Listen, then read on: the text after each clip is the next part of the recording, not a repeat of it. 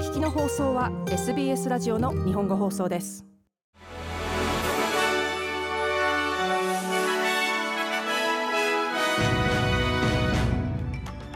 1月10日水曜日 SBS 日本語放送ニュースフラッシュをシドニーから北田和代がお送りいたします。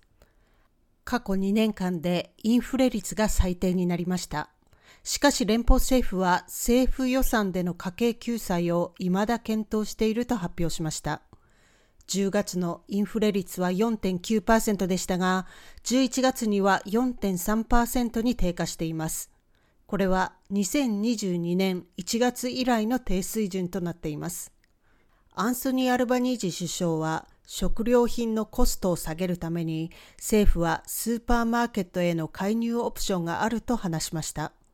これは政府がこの分野のレビュー責任者としてクレイグ・エマーソン氏の指名を発表したことを受けています。食料品の行動規範のレビューは行動協定に締結している大手スーパーマーケットが顧客に対して価格を釣り上げているという告発に対して行われます。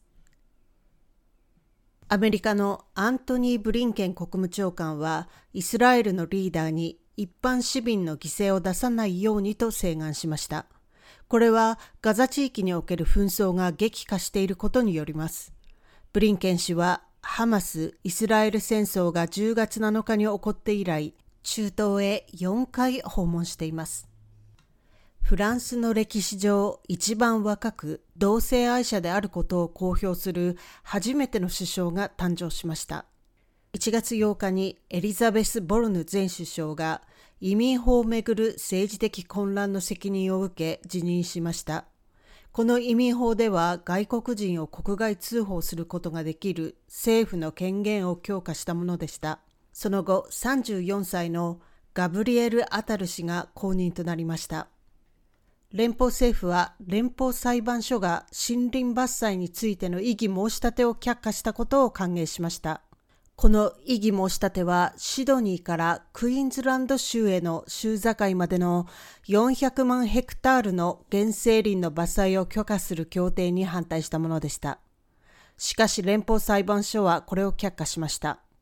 法的にはそのような森林伐採を許可する協定は気候変動を含む新たな影響を評価することなく延長できると認定したものです。連邦政府はロシアが北朝鮮からウクライナ戦争で使う弾道ミサイルを入手したことを非難しました。オーストラリアはこの問題に関する書簡に署名した50カ国に入っています。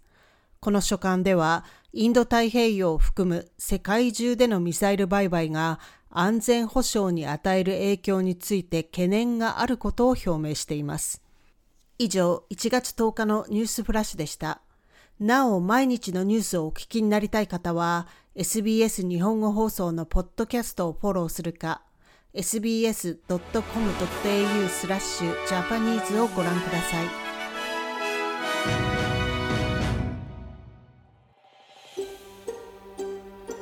もっとストーリーをお聞きになりたい方は iTunes や Google ポッドキャスト Spotify などでお楽しみいただけます。